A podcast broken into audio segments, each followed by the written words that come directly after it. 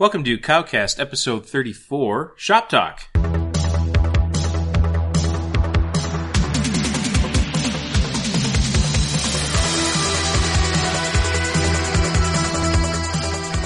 All right.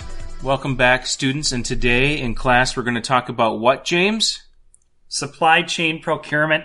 All right. So I'm Eric, I am James. and uh, we've got a couple of questions that came in from uh, Kyle over at Comics for Fun and Profit, uh, specifically related to Funko Pops and some of the ordering pieces that go with it. And we decided that what we wanted to do was kind of expand that topic a little bit and dig into more than just Funko. So, uh, as most listeners know, uh, if you've been to a comic shop recently uh, or listened to other podcasts, you'll you'll hear that there's and listen to our podcast for that matter.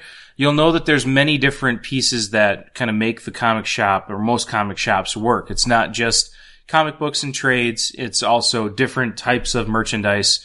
Uh, for us, obviously, it's a wide array of pop culture um, items that tie in different action figures, uh, including Funko Pops and other things, as well as different types of uh, gaming and media. So basically, what we kind of wanted to do was center this discussion around questions about ordering and different pieces that go within that. So, uh, what do you think, James? Do you want to start with Funko right off the bat? Yeah, we well we can tie a bunch of things together. Um, the question that we got about Funko. Did you want to read the question?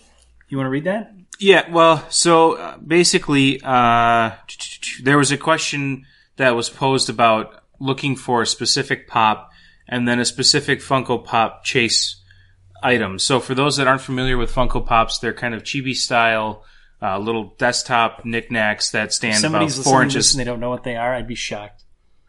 well, just in case, they're about I four mean, inches tall. even if you don't like them, big square heads. You see them everywhere. They're in Walmart, Walgreens, Target, Hot Topic, Yep. you name it. So, anyways, the question was, I've um, even gas stations sell them. I've seen them at gas. Yeah, dead serious. Oh, jeez. Well, anyways, Funko Pops. Obviously, everyone knows what they are. um, Maybe. so, so the question was, um, Kyle's looking for a specific one, asking if we can order it, which we could, and then there was also the potential for a chase variant one, and there's different thresholds, and so I kind of said, you know, what what would you like to know about this? And he fired off a couple of questions saying, uh, do the chase ones come in blind? Is there an exclusive structure? Do we need to pre-order them? Uh, can we guarantee certain ones? All those different pieces. So there's kind of a lot of questions just about it. And I'm going to kick it off with one thing and then James, I'll let you run with it. And that's basically, there's kind of two ways that we as comic stores can order Funko Pops. You can go directly through Funko or you can go through Diamond and there's pros and cons to both. So, is Well, good and- enough tee up for you? Yeah, not just Diamond. Other distributors carry Funko Pops too. That's um, true. gaming but those are the two biggest ones for us. Well, they certainly are. Uh, your gaming distributors will carry them, at least I think the, the major ones do. Um, but Funko Pops, I think the way that a store orders a Funko Pop, it's all going to be based on the vo- type of volume that they have. Because ordering from Funko Direct, you're going to get better pricing. Yep. The downside to that is generally you have to order um, a case, which could be six, could be twelve.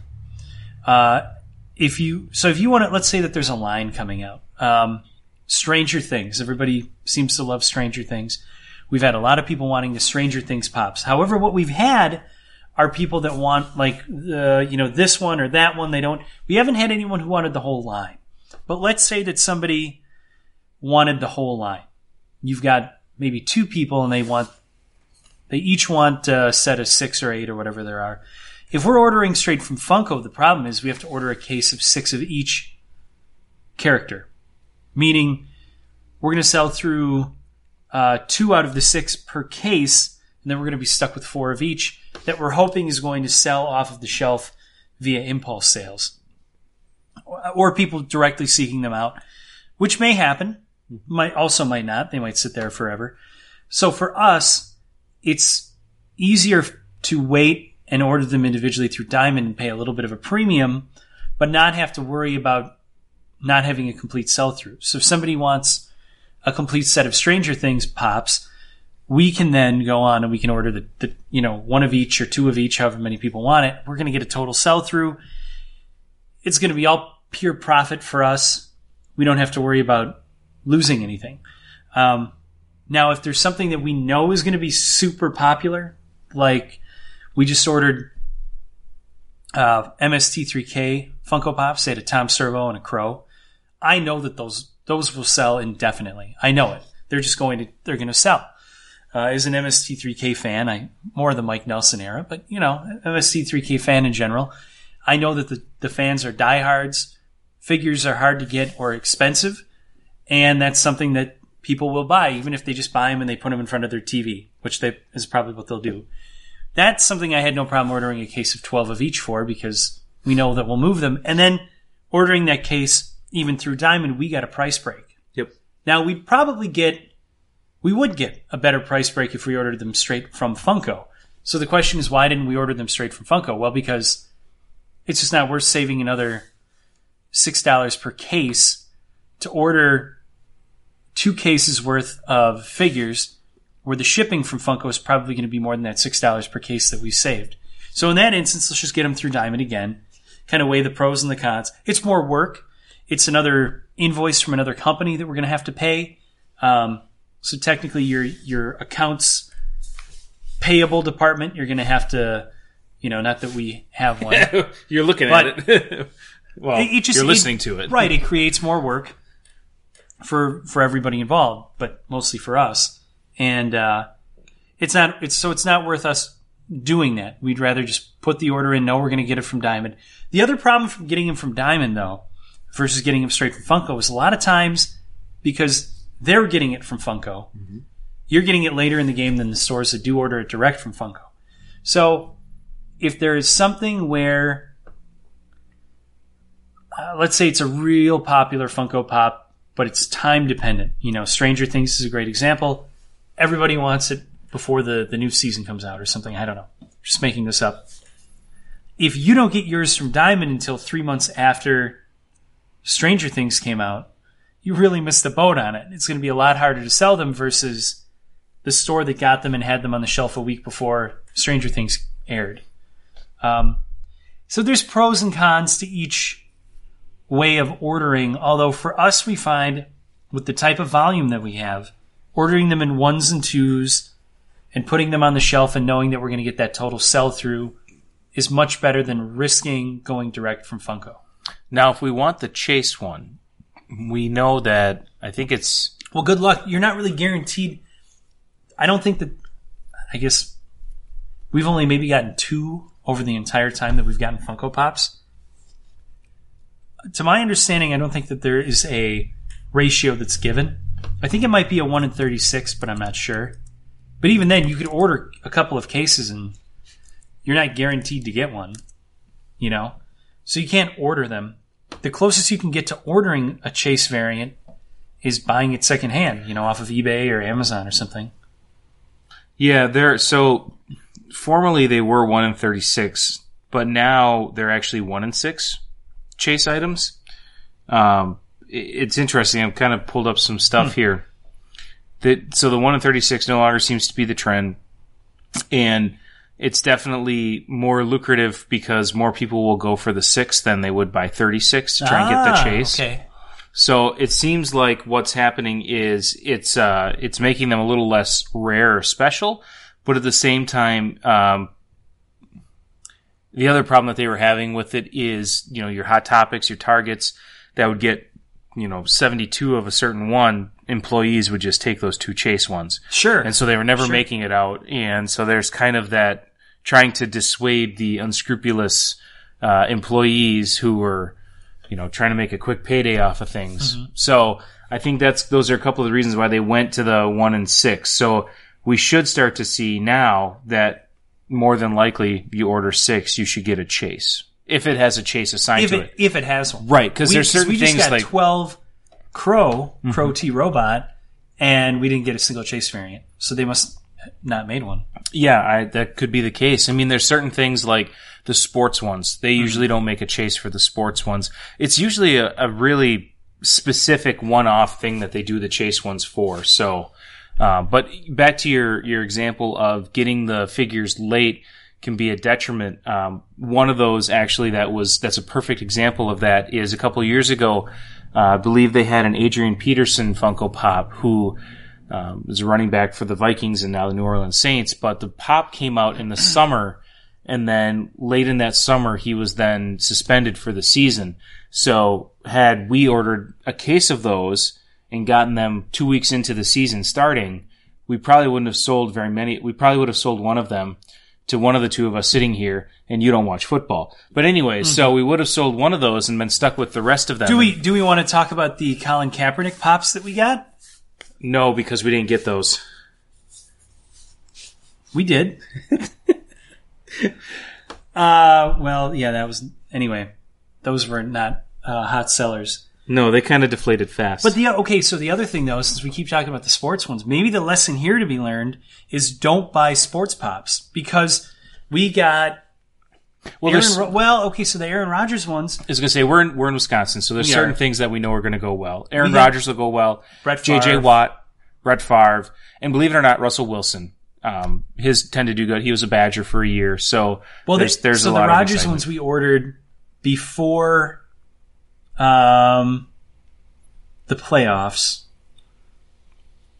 right? last and year. then, yeah, And then we got, and we ended up getting them in like a month after they got knocked out. Mhm. So they but we still sold them. We sold them all, but they were a much slower seller than than they could have been. You know, Yeah, if somebody really wants to sell Funko Pops in Wisconsin, make a Brett Favre they did. Yeah, I know. think Make another one. Yeah, we just put an order in for it. because this can be yeah. But I mean, that, so the sports ones are tough. Um, it's really knowing your market, and that's the problem. We we've been to a number of shops where we see just walls of Funko Pops. Do you think the Brett Favre Chase variant comes with a cell phone? I think the Brett Favre Chase variant comes in a Vikings uniform, if there is one. That if would that's the be a bad idea. I want that. Okay. Anyways, um, it- for those listening, I'm one of the few rare non-Packers fans in the state of Wisconsin. Hey, what about me? You're not a fan of football. That's true. Anyways, uh, so knowing your market is the most important thing. We've been to a ton of shops that have had walls of Funko Pops, and they are just. It, it basically screams that they just say, "Oh, we'll take a case of everything and put them up on the wall." And for us, that's not a. That's not a good use of our money. B. It's not a good use of our space. And C. We strive to turn product over for two reasons. One, obviously to have income because you kind of need to pay the bills.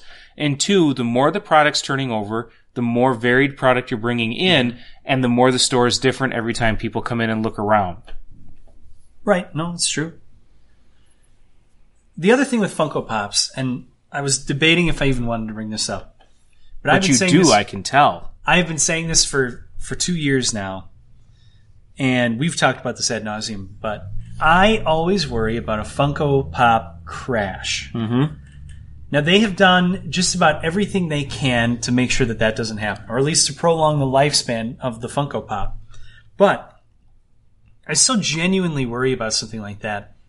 I don't think that they're as mercurial as something like uh, Beanie Babies, where the market's just going to completely bottom out. They have so many licenses that I don't think that will be a problem, and they've done a great job at destroying their competition, you know, or becoming the competition.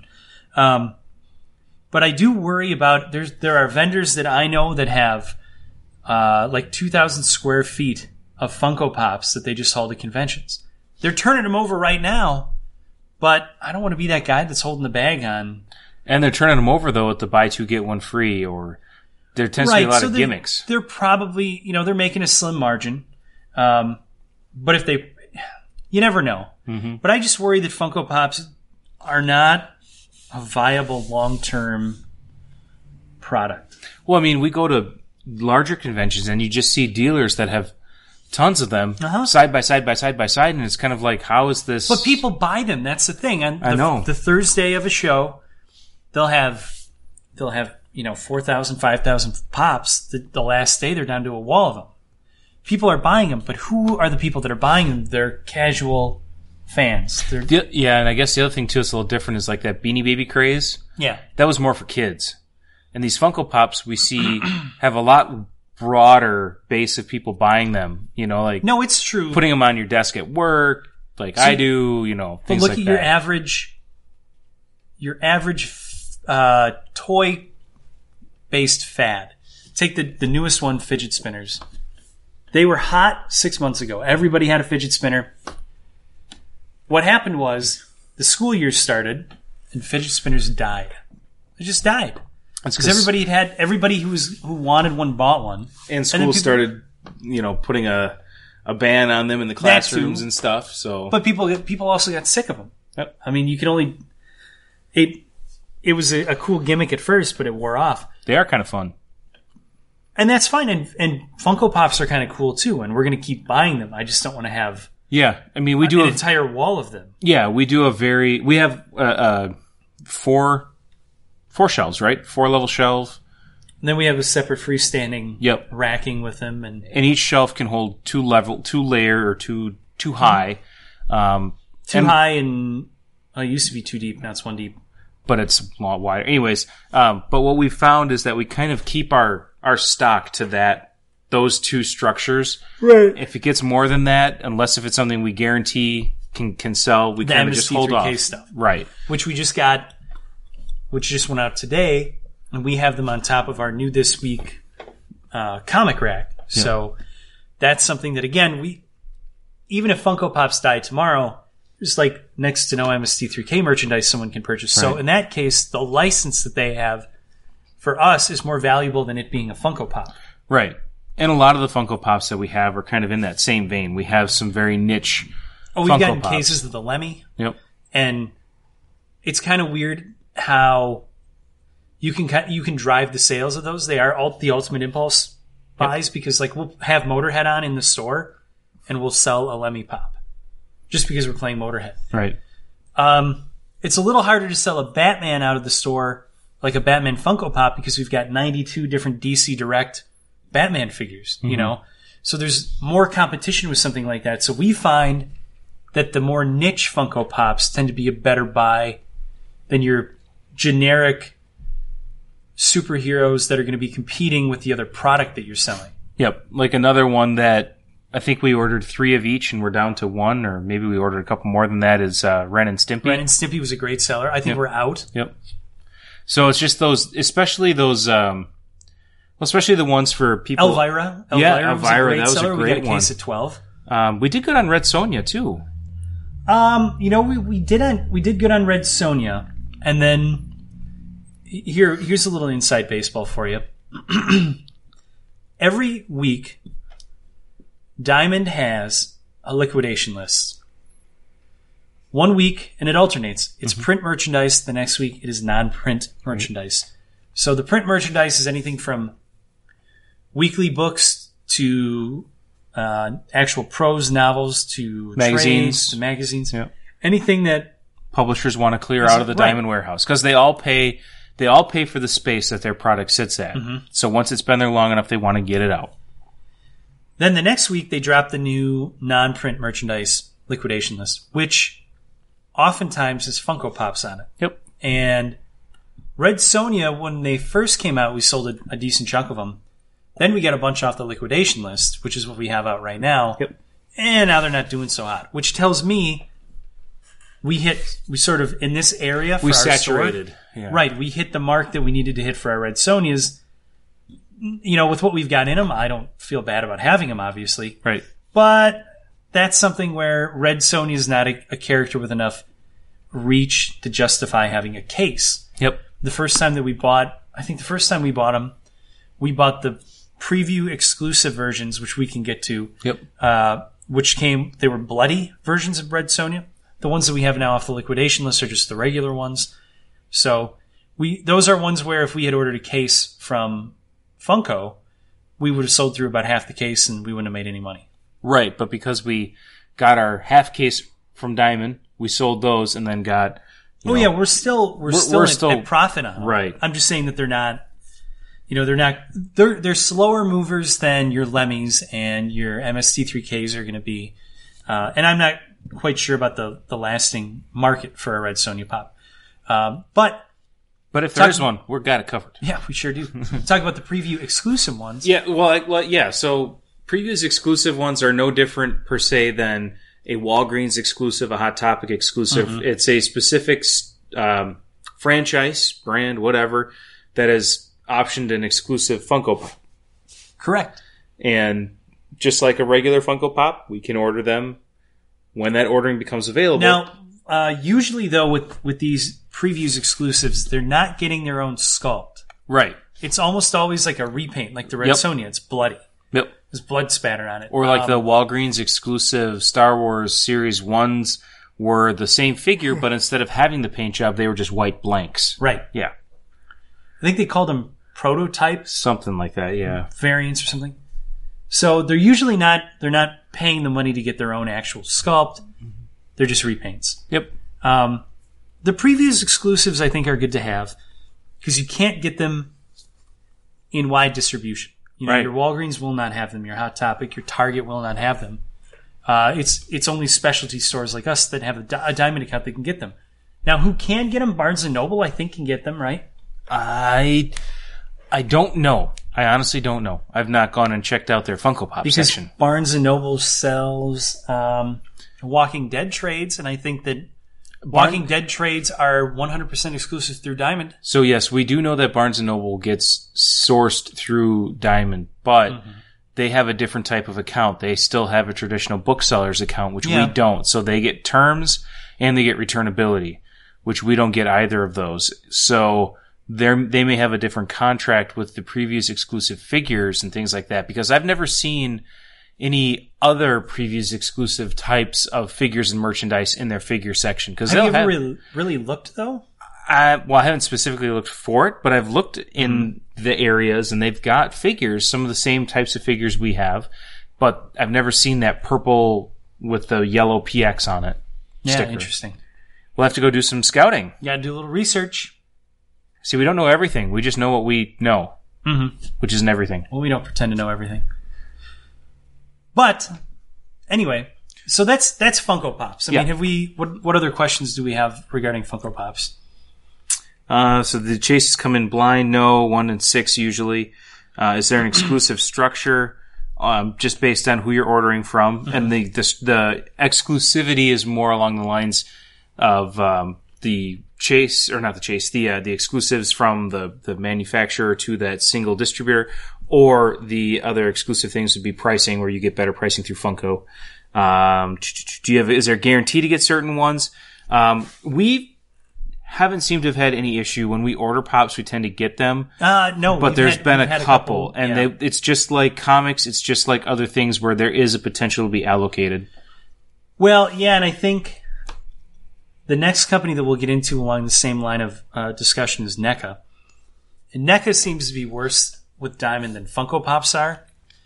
But with Funko Pops, we've had. I'll tell you which one I'm thinking of the Rick and Morty ones. Yeah, We ordered all the Rick and Morty Pops, and we only got one. Squeezle, or I don't know. I don't watch the show. I, I don't either. before any Rick and uh, Morty fans jumped on my throat, I've never given it a shot. Not that I don't don't dislike it, but I don't have cable. um, the cat, whoever the cat character is, um, we only got that in. So all these people are coming in wondering why we hadn't gotten Rick and Morty pops, and we kept saying, "Look, we we ordered them. We're going to be getting them. We're going to be getting them," and then we got allocated. We never got any. So that was kind of a pain in the butt, and that was almost something where we should have gone through Funko to get them. Yeah, But how could you know? You know, again, if we knew what Rick and Morty was going to become, we would have ordered a thousand copies of the first issue. right. So Yeah, and for us, it's not a part of being a retailer is knowing what you can and can't sell, and and there's always a gray area if we don't know. And when you're in that situation, don't throw money blind at it. Go with what you know. Put your money where you know you can sell it and make it back. Yeah, you may have missed a gold mine, but hey, we could say the same thing about Walking Dead number one. Hundreds of ton, you know, thousands of things differently if we could go back, but we can't. So our big piece of advice, we, um, there was a local store that went out of business, really large, but a decent amount of money that he owed Funko because they do offer terms if you order things, and there were tons of Funko Pops back there. Mhm. So it's a slippery slope. I mean, you don't have to pay the bill, my rule of thumb, whenever I put something on a credit card, is think about it when you're running a store. You don't want to use this week's sales to pay for. with that store, if Funko Pops are kind of one of those things where the you know you- you're you're not doing so hot for the the last couple of months, and you're like maybe Funko Pops will save me. Yep. So you you double down on them, and then then you just get in more trouble. I don't know, but I but again, that's it's that over reliance on like things like Funko Pops that make me worry that there are a lot of. So we talked about this before. The stores that are more like a pop culture store. You have your Funko Pops and you have your T-shirts and your keychains and everything, and your um, Deadpool head-shaped ice trays, and that's cool stuff. But eventually, that that um, geeky phase that a lot of people get in that aren't where they're not true fans, but they want to go to a convention and buy a Doctor Who print and a Harry Potter mug. I think eventually a lot of those people are just they're going to lose interest or they're going to get into something else because they're kind of fair weather fans. Right. They're fans now, but they're not lifelong fans, you know. Right. Uh, or they're fans for as long as a friend or a girlfriend or a boyfriend is into whatever it is. So that kind of over reliance on those things that are impulse items is is a big problem for a lot of stores, and, and I just see that causing uh, a lot of a lot of grief for stores that are relying on that a couple years down the road. Inevitably, the culture created by shows like Big Bang Theory, um, it's going to come to an end. Right. It's going to end sometime. I've never watched the show because, quite frankly, I, I can't stand what I've seen. But I I can recognize Big Bang Theory stuff when I'm at conventions, and I the amount of people that are wearing Big Bang Theory shirts and have Big Bang Theory hats or whatever, it's huge. It has obviously has some effect on fandom. It has some effect on people that are going to conventions. And when shows like that go away or are taken off the air, and those the reminder that people uh, reminders that people get from shows like that, I think once you take that out of people's consciousness when they're not looking at it every week or every day, they tend to forget about this stuff. And I and it's going to be I don't know. I, some stores in particular that I'm thinking of, and you know exactly what I'm talking about. I just worry that they're going to have a lot of issues in a couple of years. Yep. Uh, let's talk about NECA. Let's do it. NECA is one that, um, This is going to be more you than me because this is your. sure. The big thing about NECA is it, it gets a lot of movie licenses that I like. Uh, Bat, uh, Terminator, Aliens, Predator, stuff like that. They make great figures at NECA. And the problem is, since Diamond is buying these figures from NECA, they're a middleman by, by selling to us, just like with Funko. So we could save more money going over to buying them direct from NECA. The problem is, we talked to a couple other store owners that used to order from NECA, Right. and they switched back to Diamond. Well, actually, even before that, we were having issues with Diamond fulfilling Right. our orders.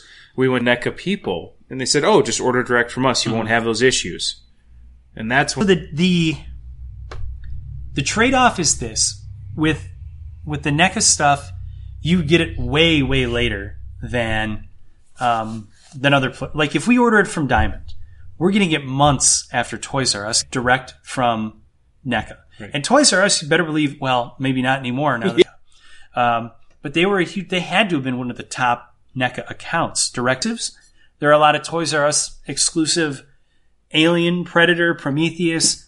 I think some of them were actually original sculpts too. I didn't. I don't know if they were all repaints like a lot of the Funko stuff was. Anyway, it's hard to really compete when you have store like Toys R Us getting all this stuff in, buying direct from NECA, probably getting a price break that you can't compete with, and they're getting stuff on the shelf months before you are. So eventually, us ordering stuff from from Diamond, ordering NECA product, wasn't working because we'd either get it months later or we wouldn't get it at all. So we decided to investigate, as we said, going direct through NECA. Well, then what we find out from other store owners that have switched over, the problem is you have to pay shipping, which is fine. We, we, pay technically shipping pay through shipping Diamond. through Diamond. Yep.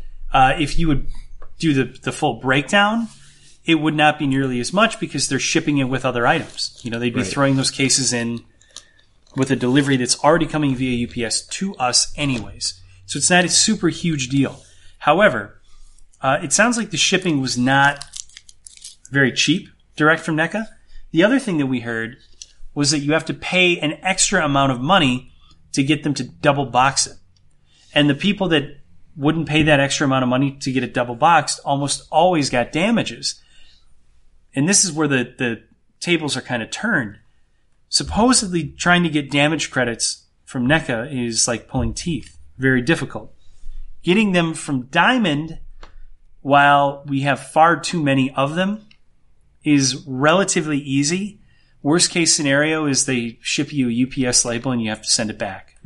Um, actually, I suppose the worst case scenario would be they don't have the product to fill your Yeah. damage order, which would really be the worst case scenario. Then you're kind of stuck trying to sell off the damaged stuff, which, okay. Um, but either way, it sounded like it was sort of a nightmare to try to get replacements or to get um, damage credits straight from NECA. So after talking to the people that we talked to and getting a really, really good amount of detailed information, we sort of decided that we're just going to keep, for the time being, ordering straight from Diamond and not getting NECA stuff through NECA. And take our chances and At some point, let's say that there is a location number two and we want to stock NECA at both locations. Then when our volume's going up a little bit, that's maybe when we look into doing something like that. Uh, but for now, we order so f- few NECA pieces that we it's the difference is negligible. You know, getting them through Diamond. Uh, the other thing is we don't have a humongous sense of urgency on a lot of the figures that we get from Diamond. A lot of the NECA figures, the Alien, the Predator figures are, are really cool, but they do tend to be more impulse buys in the store than people that, that are deliberately coming in and seeking out the, the, the next set. They need to have one of each set coming out. Uh, we don't get a lot of that. Now, you could argue that we don't get that because we don't offer it. We've offered it before. It just really hasn't Yeah. taken. and I think it's no different with NECA, and you can correct me, but I think it's no different with NECA than it is Funko, where we're not going to invest in the entire line of everything all the time. It's take the things that you know we have customers that are interested in, Mm-hmm. and or things that you know you can talk to people about, potentially steer them towards that. Um, Well, what, one of the things that I've said before is with the Alien line, and this is the best example that I can think of. I said way back when we first put an order in for him, I said, the Alien line is great because you will always sell the xenomorphs. You will always sell them, no matter what. Pe- people will come in they will buy the Alien figures from the Alien line. The problem is you get stuck with human figures in each line.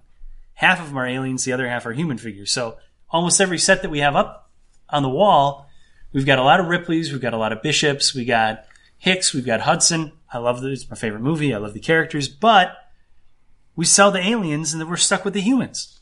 We don't get a lot of people coming in to buy the entire line. They just want the cool aliens to put up. So in that instance, it's better for us to wait until NECA has some separately packaged xenomorph figure and just order six of those. We pay a little bit more, but we don't have dead products sitting on the shelf. So that that's kind of the way that we've approached it now. I mean, we've got a couple xenomorph figures on the wall right now, but we still have more human figures from the previous lines because people aren't buying them. Yep. I know. What are your thoughts?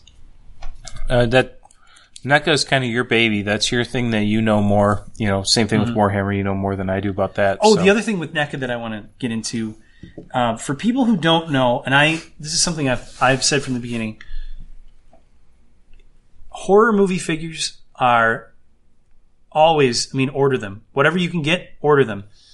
If you you're going to get allocated, I could sell any Friday the Thirteenth Jason Voorhees figure that I get in. I we we can't keep them on the shelf. yeah. Um, not too about a month and a half ago, I ordered a big ARTFX like $140 Jason statue, and uh, I know not you, but I know a couple of people are like, ah, why do we get that? You know, and I said, well, just it'll sell. It'll Jason Voorhees, it'll sell. And it only took two weeks, and somebody came in and, and just snagged it right off the shelf. They didn't care. Uh, let alone the like 25 30 dollar Friday the 13th figures. Those just go immediately. Freddy Krueger, another one. Leatherface and Michael Myers, eh, they're like a step down, but but Jason is king. Anybody buying figures for store, invest in Friday the 13th figures. And hey, if they don't sell, call us. We'll buy them from you at, at a little over cost plus shipping because we'll sell them in a heartbeat. And that's straight from NECA. There you go. So that kind of covers some of the figure stuff. I think the bulk of the other figures that we get tend to be Marvel Select and things like that that we get through Diamond. So why don't And the, we? and the sales on those go in waves. Yeah. The, the um, DC Direct stuff, I would, you know, I would say that we actually sell more Marvel Select than we do DC Direct. But one of the things that I wonder with that is Marvel Select's presentation. The figures are a little bigger. yep. The packaging is Clear bigger. casing all the way around. Correct. The packaging is much bigger. The differences are the DC figures, we can fit twice as many, at least, figures in the same space that we could fit, uh, you know, half as many Marvel figures. So we can. It's much better for merchandising product with the DC Direct figures. the other thing too is the price point's a little different Uh, actually, because I think it's twenty four ninety nine for Marvel Select Mar- and yeah, Marvel Select is 20, 24.99, but fourteen ninety nine or nineteen ninety nine no, for the no, no, DCs. no. DC Directs are 28 now. Jeez. Yeah. The, they were For for this line, or is that for the new line that's one sixth scale? Nope, we're talking those guys right there. For the longest time, they were, and we have figures that are four or five years old that are, you know, 1999.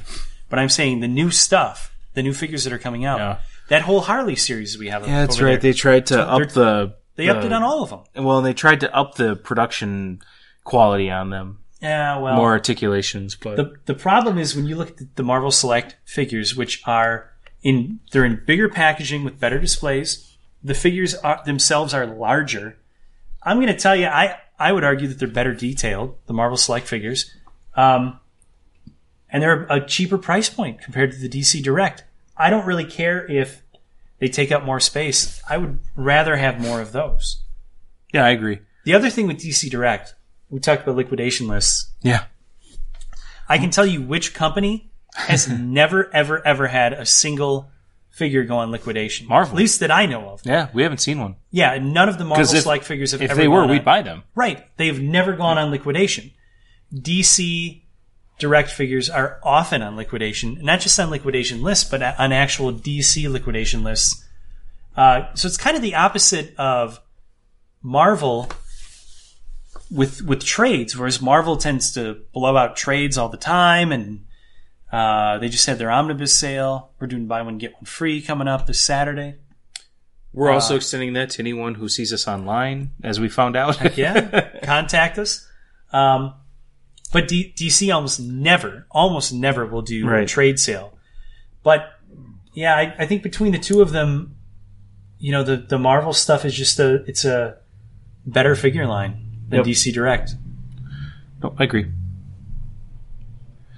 Um, so if we can, let's switch gears a little bit and go over to a completely different line of products. So we've got the two main um, card gaming venues that we play here are Magic and Pokemon, and each one of those has, um, well, Magic has quarterly releases. No, no. Um, Magic is now every two months. Every- Okay, because? Pokemon is quarterly, I believe. So uh, there are some strings attached. You want to go through Pokemon?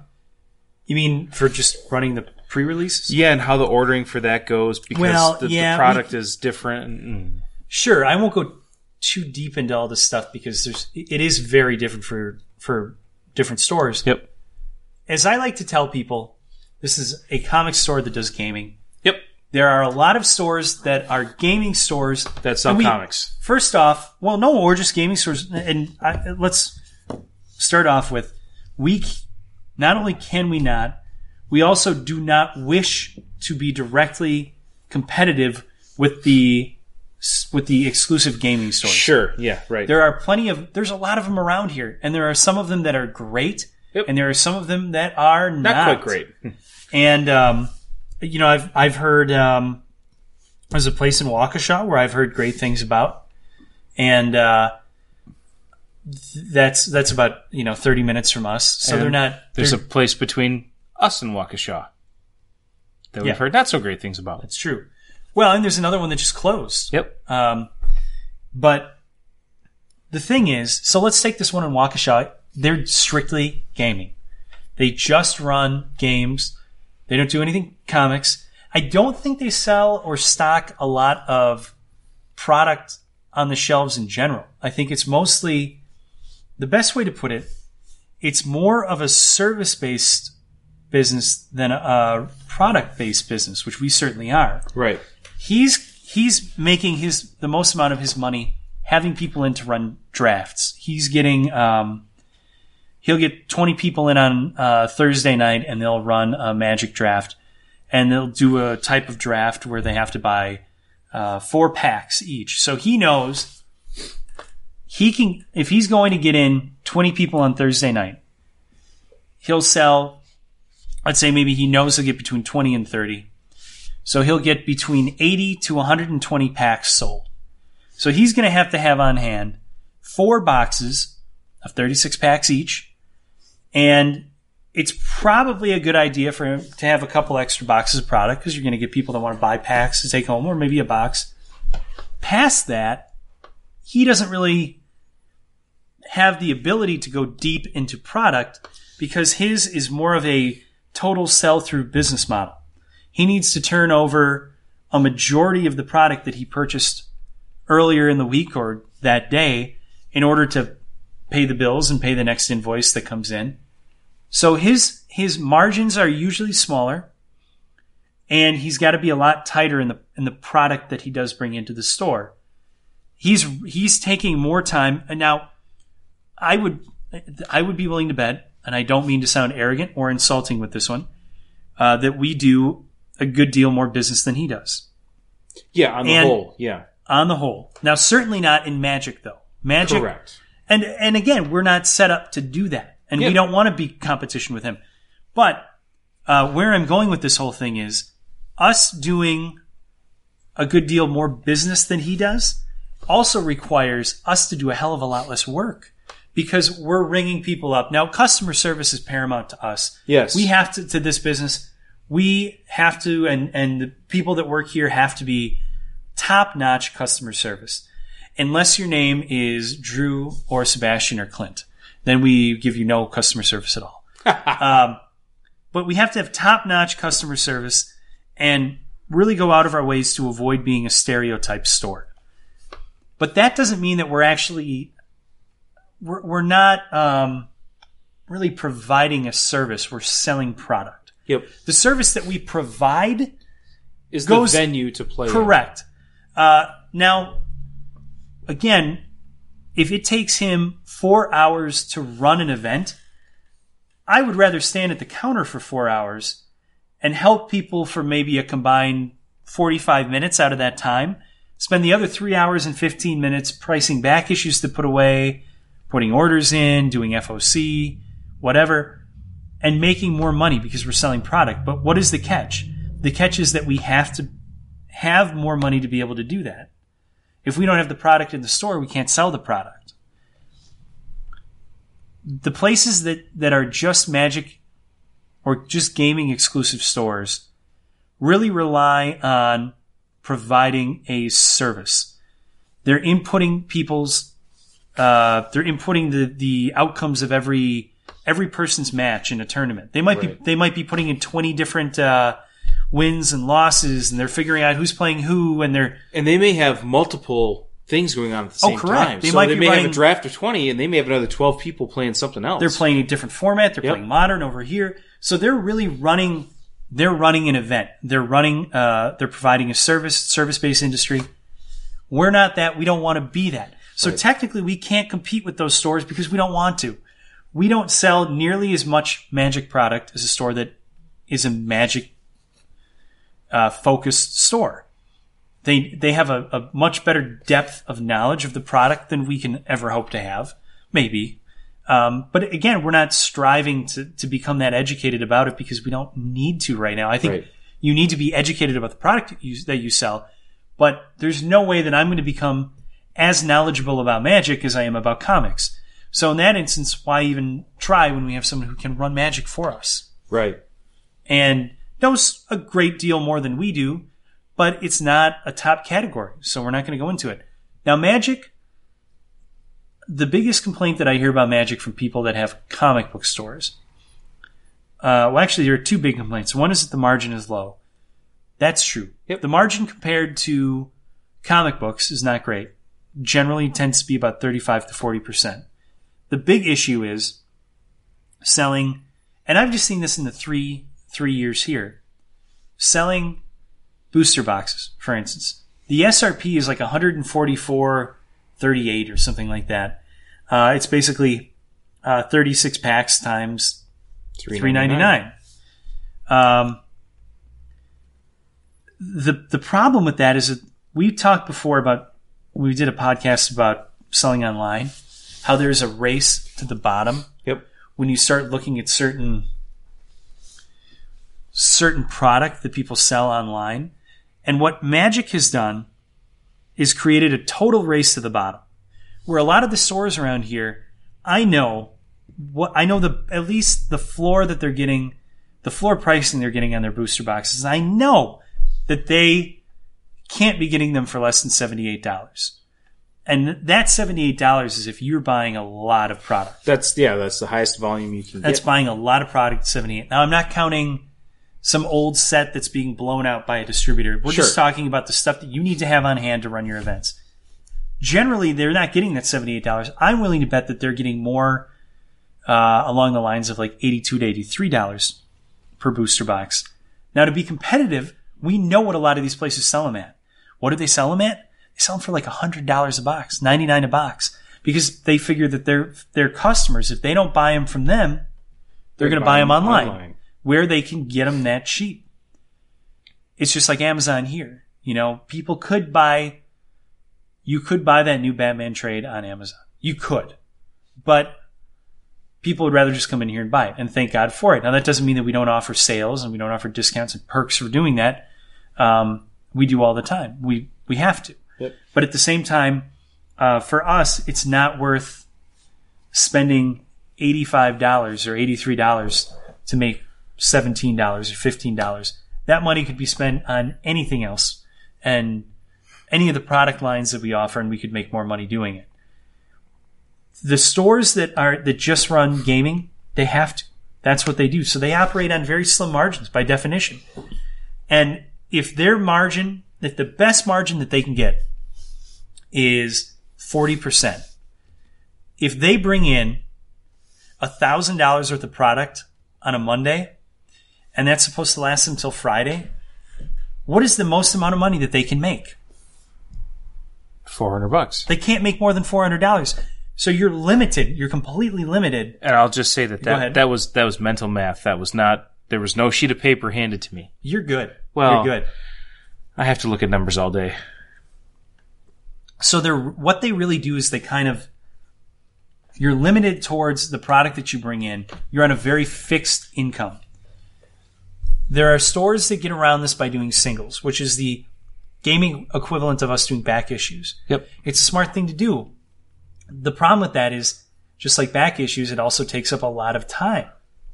And the magic market is a lot more volatile than the comic book back issue market. You're going to have books that go, that shoot up that because of some movie option or TV option that you can't catch and somebody will get them out of your back issue bin for a song. But with magic, you have whole cards that'll get banned or they'll drop out of standard. Something will happen where they're no longer desirable and they'll go from being a $30 card to being worth $3. And, uh, you buy one today, tomorrow, Wizards bans this card from tournament play. Now you're stuck with four of them that you just bought from this fellow over here. So you have to be on top of it all the time. By and large, the point I'm making with this long rant is that being a store that just runs gaming and makes their money and their income off of that, it's it takes a lot more work than what we do. and we make more money doing what we do. So why why do the opposite or the other business model? We don't have to. Yeah, and and we've been both of us have been into stores where they're set up similar to us, where their their magic uh, offering is catering more to a smaller group, and it tends to be more tight knit. It's more friendly, um, less competitive tournament style play. They're there to be competitive, I would describe our our Magic crowd as much more casual than competitive. Not that they don't want to win, yes, but they're not coming in here because we've talked about before how we've. I mean, I, I pretty much ejected some people uh, right off the bat. We banned others, yep, and we all these people that are really the troublemakers, the name calling, uh, the the ones that cursing that curse, that swear, that break our the toilet. stores- yeah, yeah, or among other things. Um, we just don't. We don't we don't want that. them here. We don't need them here. And- They're the ones that cause trouble. And that's the other thing too is that when these games are going on, our store is still open.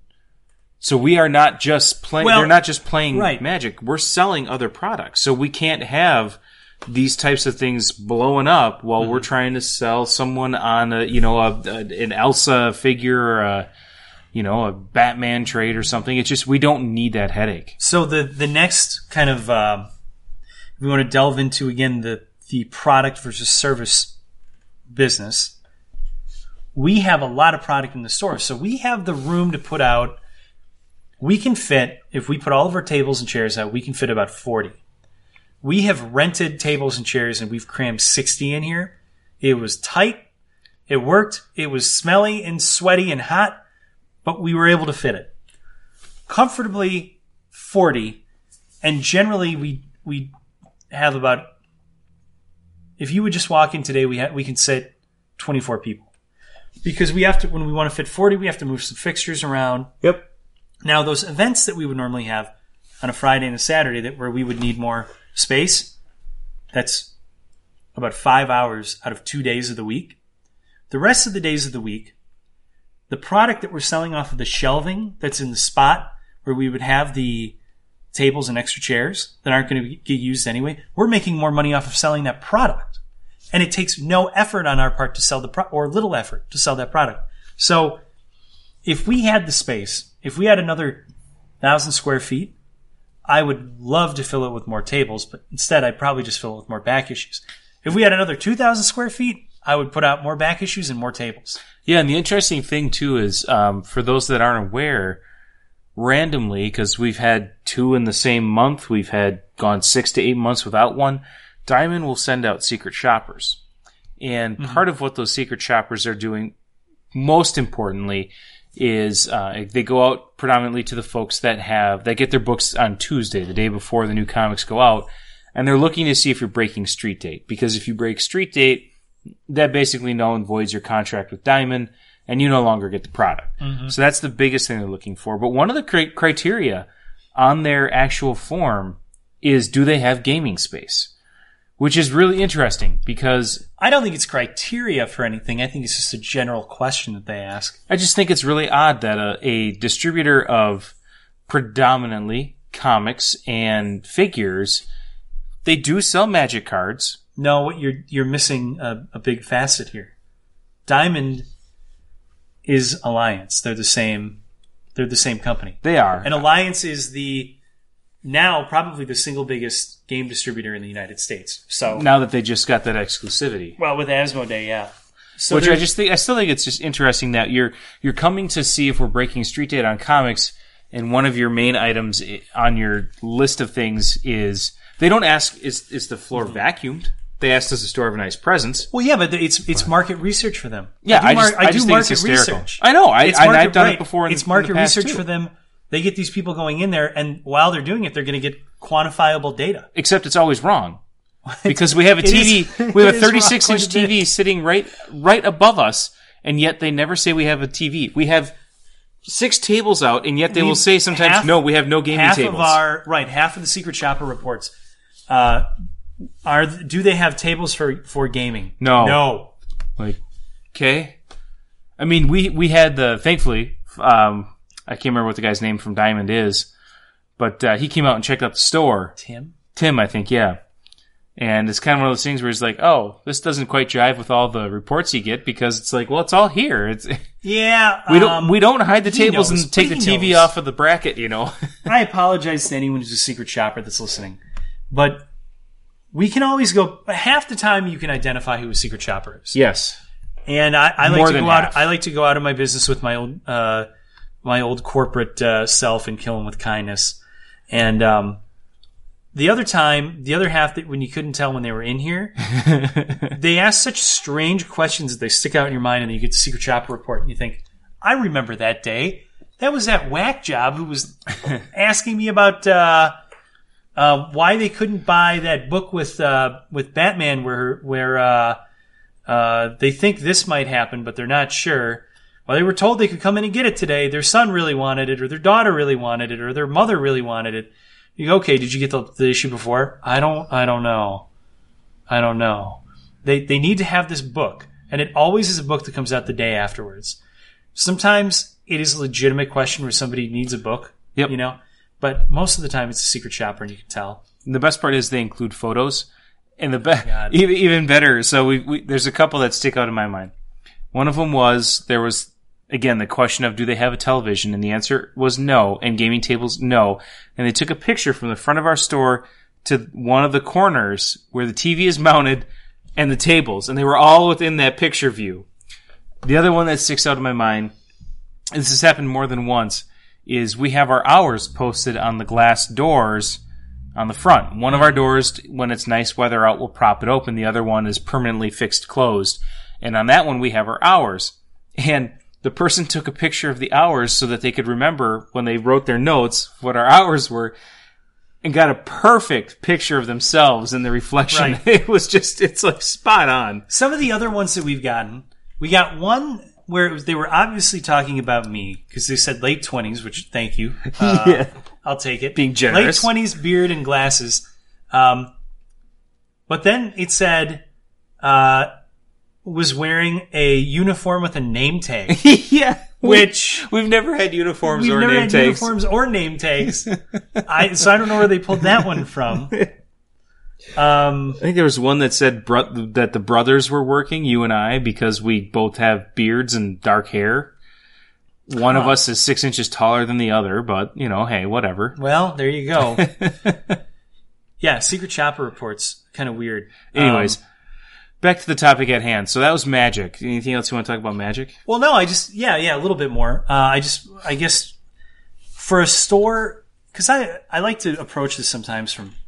I would assume that there's somebody listening to this who wants to start a store Yeah, or has a store. it wants to improve it or Um, avoid we, our downfalls. We hear a lot. We hear a lot of people that that complain about magic. Store owners, well, I hate magic, but I can't get by without it. If you hate it, if it's causing you that much stress, run the numbers on it because you probably you might not be making any money off of it, and you might be better off taking that space. Now, this again, I've told the story before about the guy who told us to get rid of our back issues and do Yu-Gi-Oh. What works for one does not work for the other. It, you know, it almost never does. You're going to call 50 different stores if you're opening a store and they're going to tell you to do 50 different things. It works for us. It doesn't work for other people.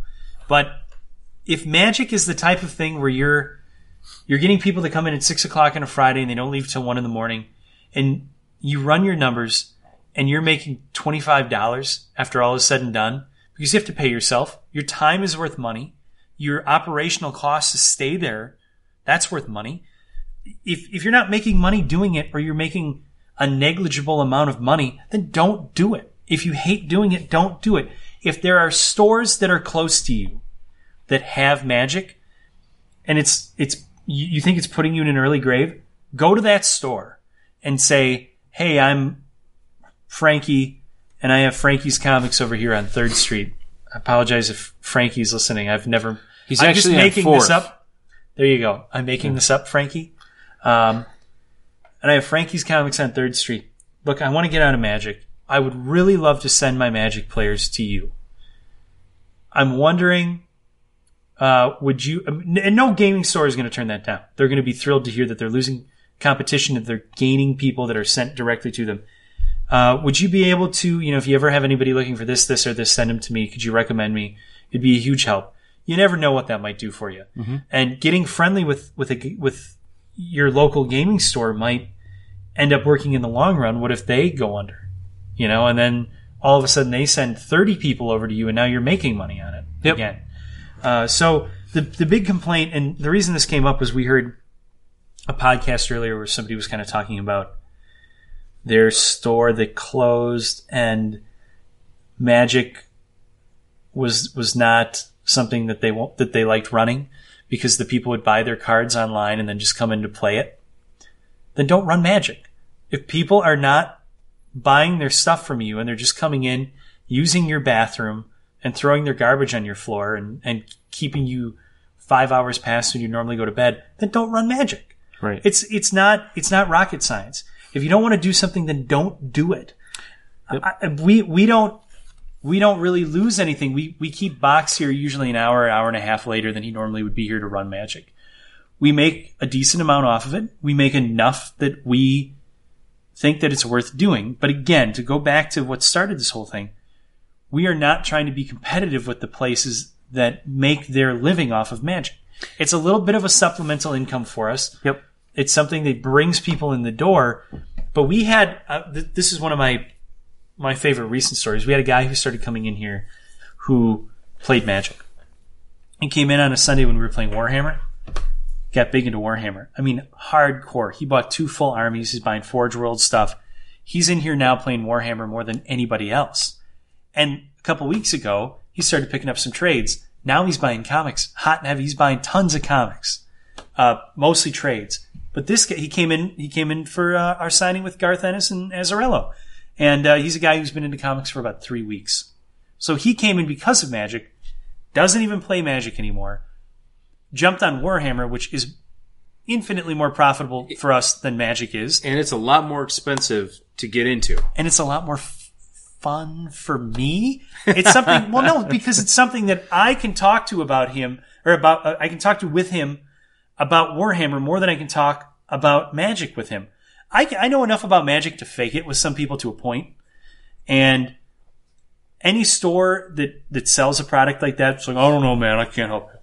That's that's bad. You have to at least know enough to fake it and say, ah, you know what, uh, that's beyond my uh, uh, security clearance. I don't really know that one. I'd be happy to Google it for you.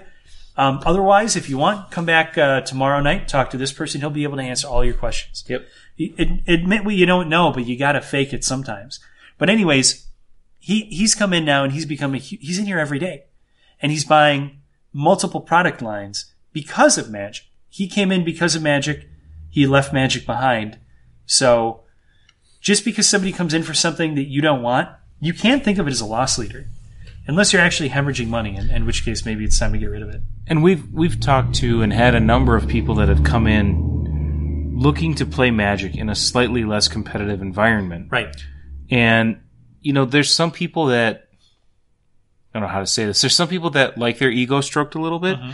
and maybe they're not, you know, top level competition, but coming to a little bit smaller venue, they're going to be in the top three every time, and they like that. And you know what? That's fine because it's okay. You need that. Someone's got to win. Someone's got to lose. My grandmother always used to say that. She was a wonderful woman. Aw. Um, but you know, it's one of those things where the the friendly confines of Cowabunga um, afford us a little bit a little bit better ability to cater to more levels of playing as well. You know, a lot of these bigger places, if you aren't really into it or you're not throwing a lot of money at it, it can be kind of disheartening pretty quick because you're getting pounded all the time. Whereas here, we've got kind of a mix. We have some people that buy a lot of the product to, to try and build the best deck they can. But we also have just those casual folks that'll come in and, and you know, not, not to say there's anything wrong with this, but they'll buy the bare minimum to get by. Mm-hmm. And they have a great time doing it. And that's what counts. Well, now here's again some advice. One of the things I, t- I talked about that race to the bottom with magic boxes. A lot of the stores that just run magic sell, like I said, they sell them for ninety nine dollars a box. About hundred bucks a box. We sell ours for one twenty four ninety nine. Now we sell the packs for three ninety nine, like everyone else does. But we get a lot of the people that come in, and they they strut in, and they, and they "Oh, this is all you got for magic? Well, yeah. Do you need something? Can we help you find something? oh, those places have more. We go, okay, well, that's great. Well, we're a comic book store. We do sell some magic though, but the people you're talking about are a gaming store. They go, all right. They go, well, they sell their booster box. I'll, I'll give you, you know, I'll give you a hundred for a booster box. I go, uh, we can't sell it for a hundred. Sorry, this this is our price. We don't really negotiate. And they go, well, this place sells it for for whatever. Always, what I always tell them is, uh, wow, that's a great price. I, I would, if I were you, I would definitely go there and pick one up. And half the time, they're like, oh, all right. And sometimes they'll just be like, well, I guess I'll take one now. You know, if you, if you sit there and bash a place and you're like, oh, well, they only do that because they're barely getting by and blah, blah, blah.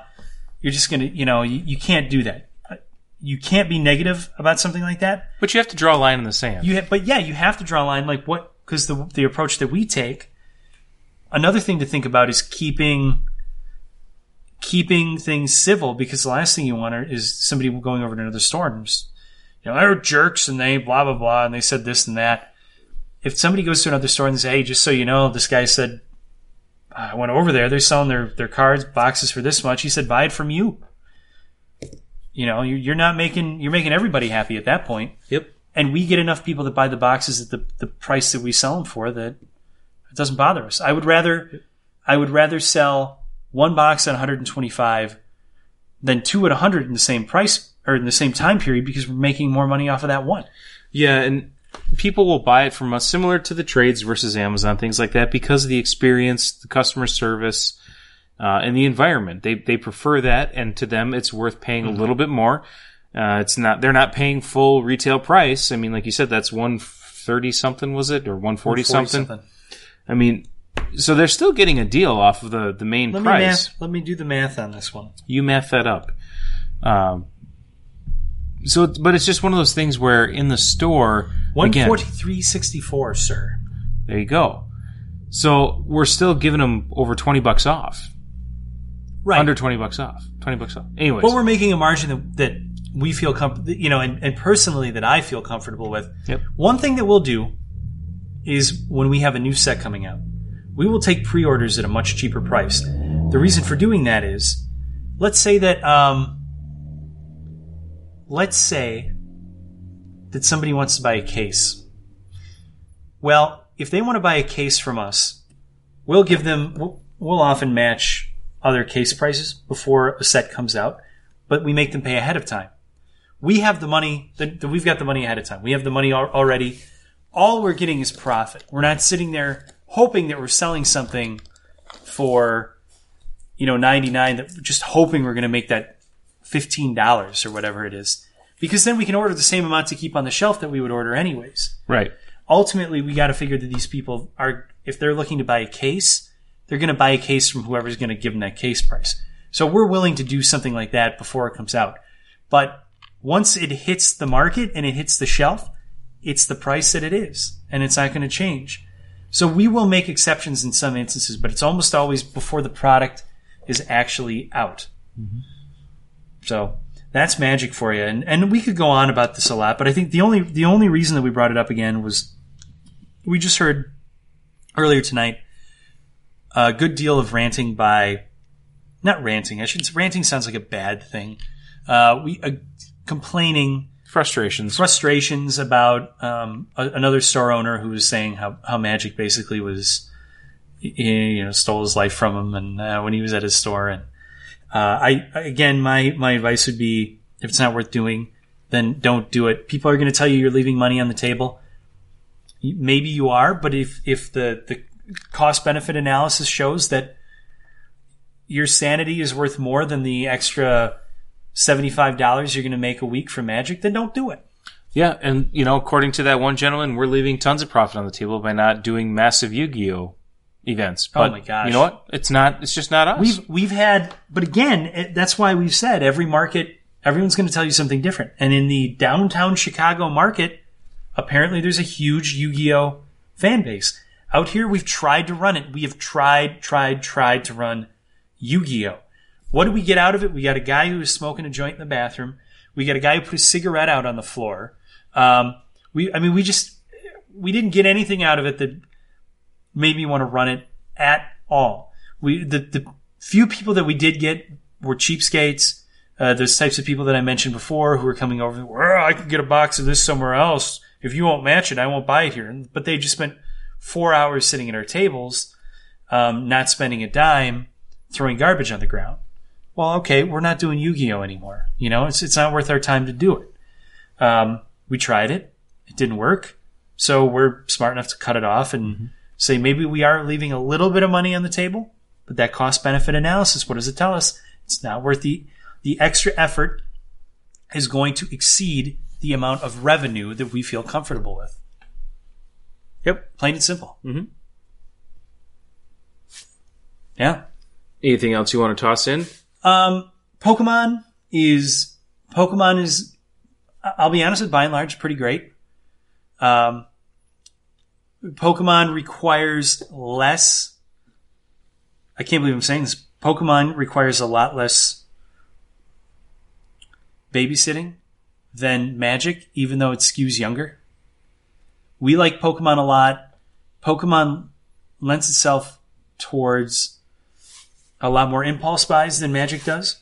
You'll have parents that will bring their, and we're lucky enough to be in, in a relatively well off area where you'll have parents that will bring their kids in and say, you can pick three Pokemon cards out of the case. And we have a case of like EXs and GX Pokemon cards that are anywhere from three to forty dollars, and they'll just grab you know twenty five dollars worth of cards out, and their parents will buy them for them, and they'll take them to school and trade them or whatever. But they don't care. Magic, you don't really get that. We don't have a lot of kids that are into Magic, whereas Pokemon is is a recognizable brand to an entire demographic, and you can go to Target and you can go to Walmart and you can go to Kohl's even, um, and you can buy Pokemon packs or boxes or whatever, but you can't buy singles. So we offer a service that none of those other places can provide. And that for us is where we make the bulk of our money is selling Pokemon singles.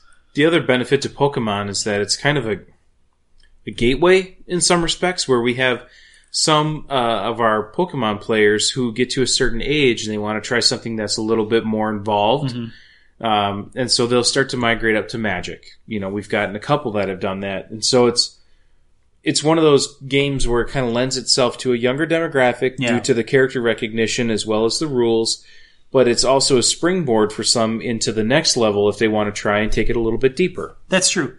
Um, and again, we don't mean, or I don't especially mean to come off as like trashing gamers or anything. No, I'm, not I'm trying not to do that. But my point being, selling comic books is you have people that are just as picky and finicky and require just as much time and effort and service as if you run magic events. The difference is those are generally the people that come in and they end up leaving after spending $2,000.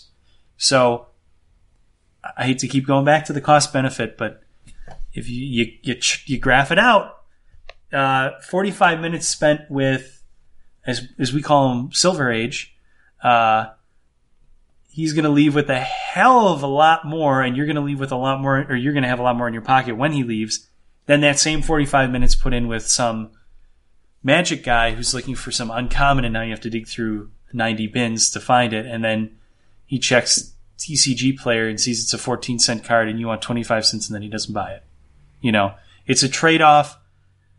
We just make a lot more money on back issues and comics, and that's where we choose to prioritize the amount of time and energy and knowledge that goes into the store. That again doesn't mean that we don't run gaming. We just are a comic store that does gaming, not a gaming store that also sells comics. And I think to that end, though, it's also very important to note that we are a comic store that, as you said from the get go, the whole point of the store is 51% or more of our income should come off of comics. Right. We are not wholly dependent on gaming to make profit. Whereas some stores rely on it. Well, now even Yu-Gi-Oh, even though we don't run any events, we've pretty much. I put a strict non-buying policy on Yu-Gi-Oh cards six months ago. Uh, we occasionally sell some. The reason being that we have packs. Yep. Now we get the the three different pack selections that we have. We probably. I mean, I haven't gotten anything new for at least six months, but every once in a while we'll sell maybe two, three packs a month of Yu-Gi-Oh cards, or per set, I should say. Uh, so nine or ten total a month. it's a little bit extra income. I'm not going to cut it out because people will look for Yu-Gi-Oh. It's still a recognizable brand. It's just not anything that we're going to go whole hog into or, or attempt to cater to. We offer a small selection of the product, and for us, it's all we need to do. It's not an all or nothing thing for a store. Just because magic, well, now when I say to go to a store and, and tell them that you, you know, you're not looking to, to do magic anymore, I mean, you're not running events. Right. You can still buy the product from any Yep. distributor. Still sell the packs. Correct. And there's no reason not to have that stuff. People a lot of times will just come in to do it, or it's an impulse thing. Somebody's picking up their their comics on the way to the gaming store.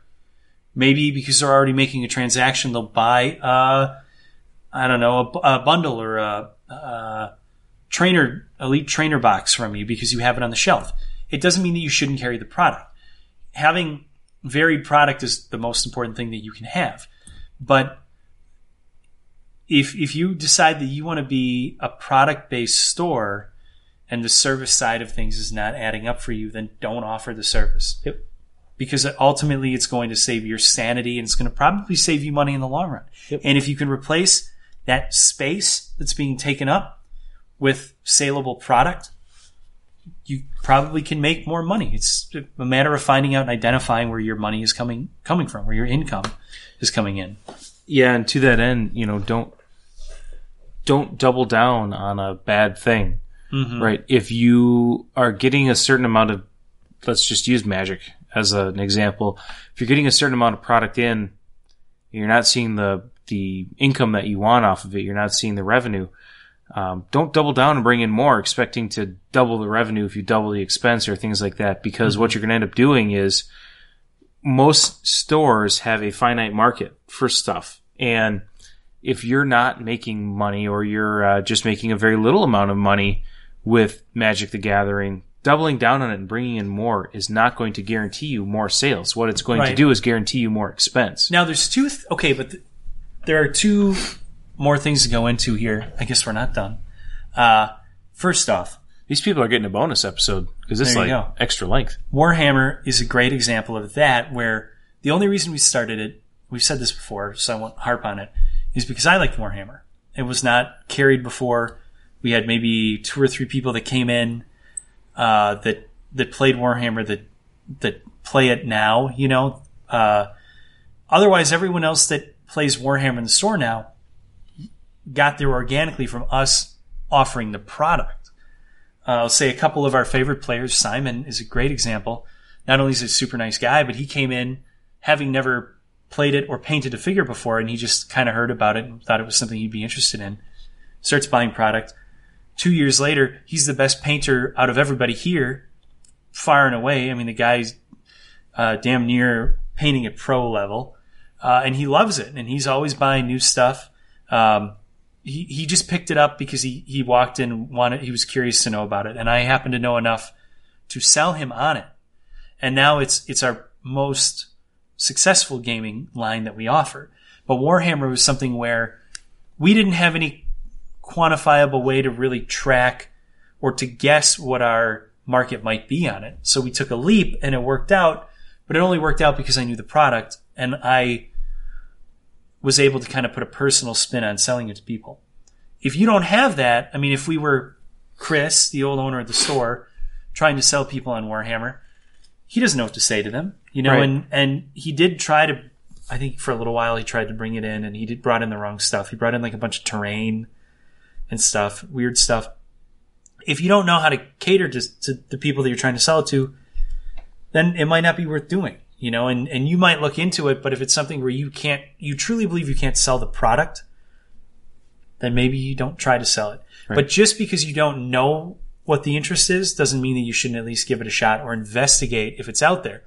How, what are the ways to do that? Well, from my perspective, uh, with with a marketing degree uh, in logistics, that's global supply chain procurement.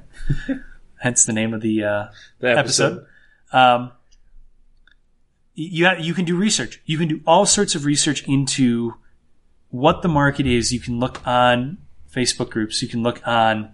You can go to message boards, and you can do uh, some Warhammer. I mean, a lot of message boards have this. You can search. You can do a search based on state. You can even sometimes do a search based on a city. You could set something up uh, on Craigslist. You can do an eBay search. Go to eBay and search for people that are buying Warhammer within a 15 mile vicinity of the, the area code that you want to, or the zip code that you want to open your business in. And if it comes up with 19 results, maybe it's not such a good idea. If you do a search like that and it comes up with, you know, 590 sales in the last three months, then you might start knowing that there's a market for that product in your area. There's a lot of different ways that you can go about doing that. You could look at Games Workshop's uh, store tracker to find out how, you know, what's the next closest store. Because if there's a store let's say that you go on Games Workshop's uh, store locator, and the next closest store is 90 miles away from you, and you've got two or three population centers in between that place and you. There's a market there. There is a market there for that product. You know that that's there. It's on you to, to capture them and get them in to spend money and, and retain them. But you can figure this stuff out. You just have to do a little research into it just putting the product on a shelf and standing there looking at it with your arms crossed and saying, yeah, this is going to do it. It's not going to do it. You have to. Uh, you have to look it up yourself and do the research. Now, the other thing I wanted to get to, a lot of stores do something that is very frowned upon, but people still frequent them anyways because of it. And these are gaming stores I'm talking about. Do you know what that is? They charge for open gaming. If you want to come in and use a table, they charge a fee for it. Right, table rate. And yet, the people complain, but they still go and do it. Why is that, Eric? Do you know? Can you guess? The only guesses that I have is because, especially for a game like Warhammer, it can take a sizable amount of space. Oh, it can. So that's There's not a issue. chance in heck, heck, keep it PG, G. My wife would let me have five people over to the house to set up a giant Warhammer game in the living. Maybe in the summer I could put it in the sunroom, but in the living room. I mean, you just can't do it. It's not feasible to have that much stuff stored in your house uh, and running events like that. When you have a store, you can keep in it. It's true. But you were going to say the only other thing I could think of is if you personally don't own the terrain. No, but I'm I'm not just talking about Warhammer. I'm talking about maybe a place in Milwaukee that if you want to go in and bring your board game in to play at their tables, you have to pay ten dollars an hour. Um, and and we hear people complain about it all the time, but they still go. What is the reason for that?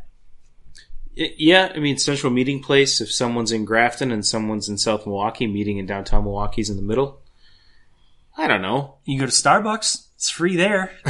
yeah, but then you got to deal with all those people. Well, either way, my my point is, people complain about.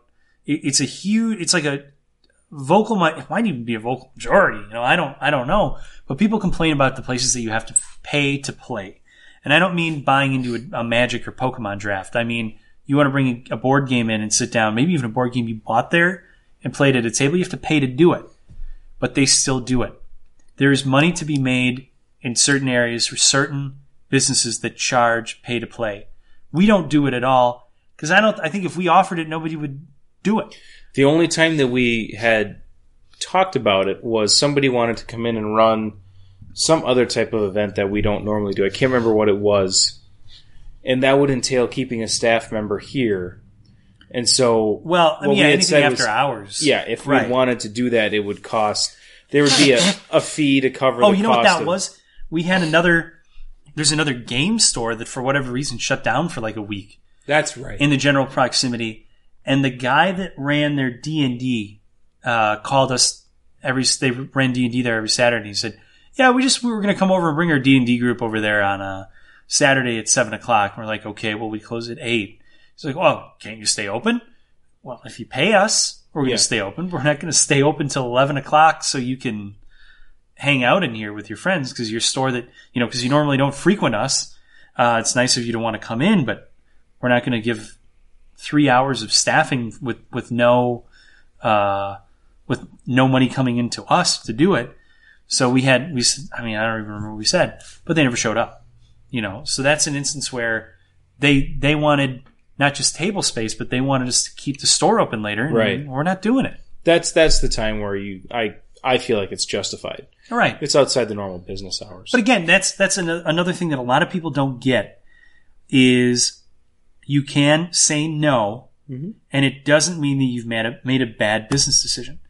Uh, saying no sometimes is the right thing to do. It, just because you lose customers coming in, again, we don't know. Those people might have come in and they may have bought a full set of D and D books and dice and a bunch of miniatures from us but they also might not have because they're at a game store every week and they have those options anyways. So they're probably not. And it's not worth that gamble for us and that risk. So we just decided not to do it. yep. But and, and the other thing is, besides paying the extra three hours of of staffing, there's just the other costs. We have lights on, you know, for longer and Heat. heat, right? If it's in the summer, we, we got to pump the AC.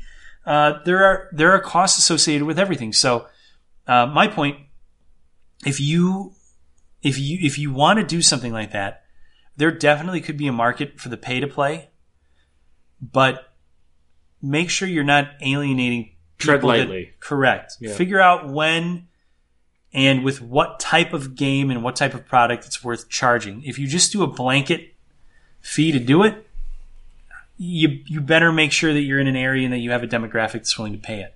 Yeah, and you know we've we've kicked around. People have said you know we'd like to come in and maybe play a board game or try a board game on a Sunday afternoon, and it's kind of like, well, you know, if we're open and the tables are open, Oh, or here's another one that we had. These people wanted to come in and run a demo for their new board game that they were setting up. And I thought that's cool. Okay, they're they're and we're not talking. This is not like Fantasy Flight that wanted to do this. This was uh, somebody who was like self printing their their own game. So we're like, sure. So they come in and they ask how many copies of their game that we want to have in stock uh, for them to. Well, I mean, they show up like this and they go, "How many copies would you like to have in stock for the demo?" I was like, "I don't know. How many did you bring?" And they're like, "Well, we brought about ten copies." I said, "Okay." And then they start like punching something up on their phone. Like, all right, well, that's like two hundred some dollars. What? Like, yeah, to have them in stock. We we run the demo, you buy the product, and then you get the the full um, profit from it. I was like, no. I said, the whole point is you're coming in here to demo your product, and if we sell one, we'll we'll buy it from you, and and you know, or whatever. Or you, they can come up and buy it from us. We'll split it 50-50. I said, we're not just buying 10, you know, we're not going to buy 10 more of your games and we have Settlers of Catan on the shelf. And they, they didn't get that. They just didn't understand it. And finally got to the point where I said, okay, uh, tell you what, you run your game. Um, we're not interested in buying any of your product. Keep whatever you make and it's all profit for you. It's all, you know, and, and they were pissed. And guess what? They stuck around for like two hours and they didn't sell a thing. So don't don't let yourself get bullied into letting people like that because that that happens a lot. I've heard other stores talk about it. Somebody wants to run a demo, that's great. You're doing them a service by letting them come into your store. Right. Again, unless Steve Jackson wants to come in and run Munchkin for you, maybe then you buy it. Uh, but other than that, don't don't let the the demoers you know bully you into buying untested product. Hmm. You know what we should call this one is the non-comic episode. that's right. Could work. It could. Do we have any other non-comic book or gaming related questions? Is that mostly it? I think that covers it, and that's where we're going to draw the line. Because, I didn't even drink two beers during this whole thing. Well, it's because you were talking a lot, which is fine. You didn't. I, oh, you did.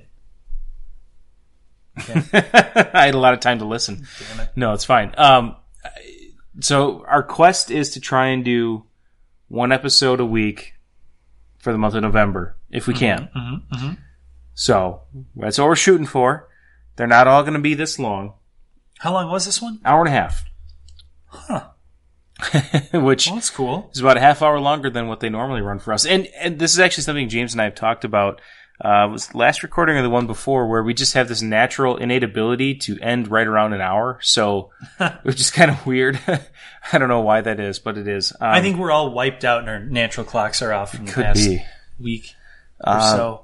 We'll do. We're gonna do. Uh, we have a couple ideas for a Yeah, signing uh, recap. got a recap So- one. We've got tick a teaser. Got a grading one.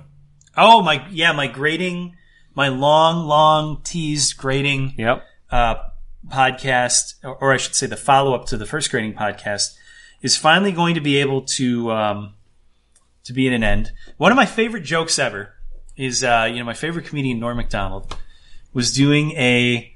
Uh, he was on I don't know like Letterman or somebody, and he was doing a joke of maybe it was Conan O'Brien about uh, there was this right when that Sul- Sully Captain Sully, you know who I'm talking about Yep. when he lands, he landed the plane, the Miracle on the Hudson, and uh, Norm said, "Ah, you know, I was I was uh, doing a, a movie about him uh, a couple of years ago already." And he's like, "You were doing a Conan, you were doing a movie about Sully Sullenberger, whatever his name is." Uh, before the Miracle on the Hudson, he's like, ah, you know, it didn't have a real good ending or something. And finally, I got a good ending for it, you know, and that was kind of the joke. And he had like a mock movie that he did. But the whole joke was, you know, what the hell are you making a movie for? And now he's finally, he's, he was so worried about the end. Now he's finally got an ending because of the plane landing. I feel like my whole grading podcast that I've been working on, uh, I was given such a gift of an end to it in the form of the CBCS buyout that uh, I'm going to be able to wrap the whole thing up with a bow. I've got some some data that I've been working on for a while. I've got some great comparisons some grading comparisons, some cost comparisons, uh, some complaints, some praise, and lots and lots of comments. So uh, I want to get to that one. We'll probably get to that this month then, once I can get all my data put together and printed out. And Tabulate. yeah, so that should be fun. That'll be one where I do the intro, click record, and then walk away for an hour and a half and come back. You could, although I'm no. The way I have it planned is a lot of general questions. So curious to uh, to hear what you think about some things, even though we've kind of talked about it. Okay. And then the other one that we have kind of uh, that we've been banding about is uh, one that will have us taking a back seat to several other people answering questions. So uh, that may or may not come out this month. Yep. And I think before we kind of close up shop here, literally and uh, figuratively, for the night, uh, what I would like to say is that if anyone who's out there, um, you know, feel free to share this podcast with other people. It's at the end of the day, it's the two of us just sitting here talking about stuff and you know, we're offering suggestions, telling you what works for us and what hasn't worked for us or experiences we've had, things like that, um, as a means to try and help better the entire community. We know that there's a couple of uh, industry talking heads that like to, you know, bring up both important items, but then also feel free to sling some mud left and right when they want to about stuff. And that's not really what we're about. Uh, we want to be honest. We want to be truthful about our experiences, but we also really strive to try and put both a, you know, if there's, if there's a negative point, we try to show the positive to it as well, because no matter what industry you're in, no matter what walk of life you're in, no matter what is going on, there's always going to be something negative, but there's always going to be positives too. And so where there's negatives where, um, you know, NECA and their shipping can be a, a problem, the positive is you wait long enough and those items that you want, like you were saying, James, you don't necessarily have to buy that case that's going to have both the aliens and the humans. You know, so there's a positive to be found there. And it's just making sure that, you know, Is that going to be the description of the episode? You don't have to buy the aliens and the humans. just the aliens. Yeah.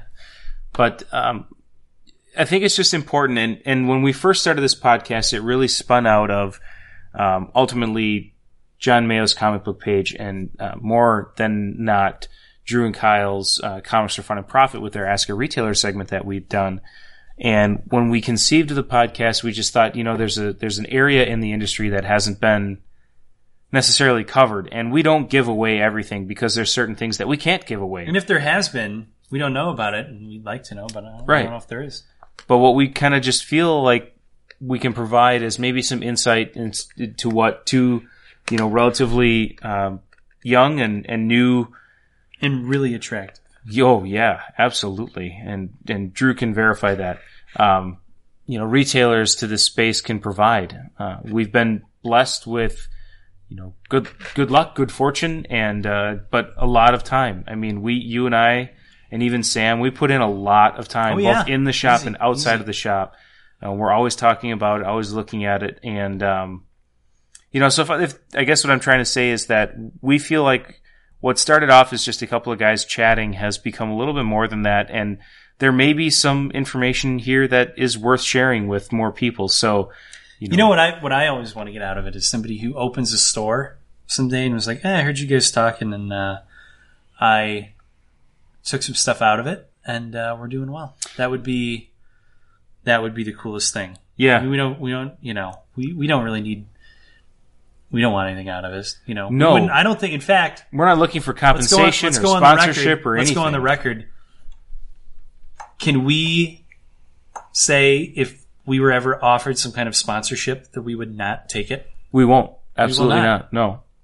No, we won't. We don't need it. Um, not not banking on us not, and then somebody has to call our bluff. Like seriously, we just wouldn't do it. right. Just because I don't want to be beholden. You don't want to be beholden to anyone. We don't want to be beholden No. to um, having to, to tout some product that we may not believe in or I don't care what razor you use. I don't care where you get your sheets Oh from. I don't care what mattress you sleep on.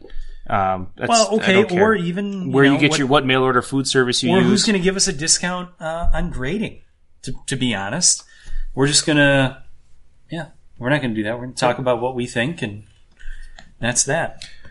As I've got the uh, CGC guy over here in a suit with a gun pointed at me, it's a nice suit. it is. Anyways, so uh, I think that'll wrap it up for this episode. So for James and myself, we will uh, talk to you on the next episode. Goodbye.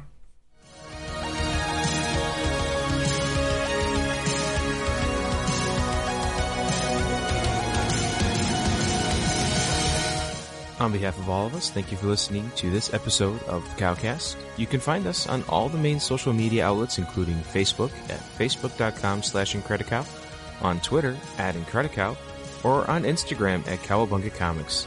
To send an email to us directly, send it to podcast at kowabungacomics.com, or to join in the discussion, you can hop on our new Kowabunga Comics forum at forums.kowabungacomics, that's cowabunga with a K, dot com.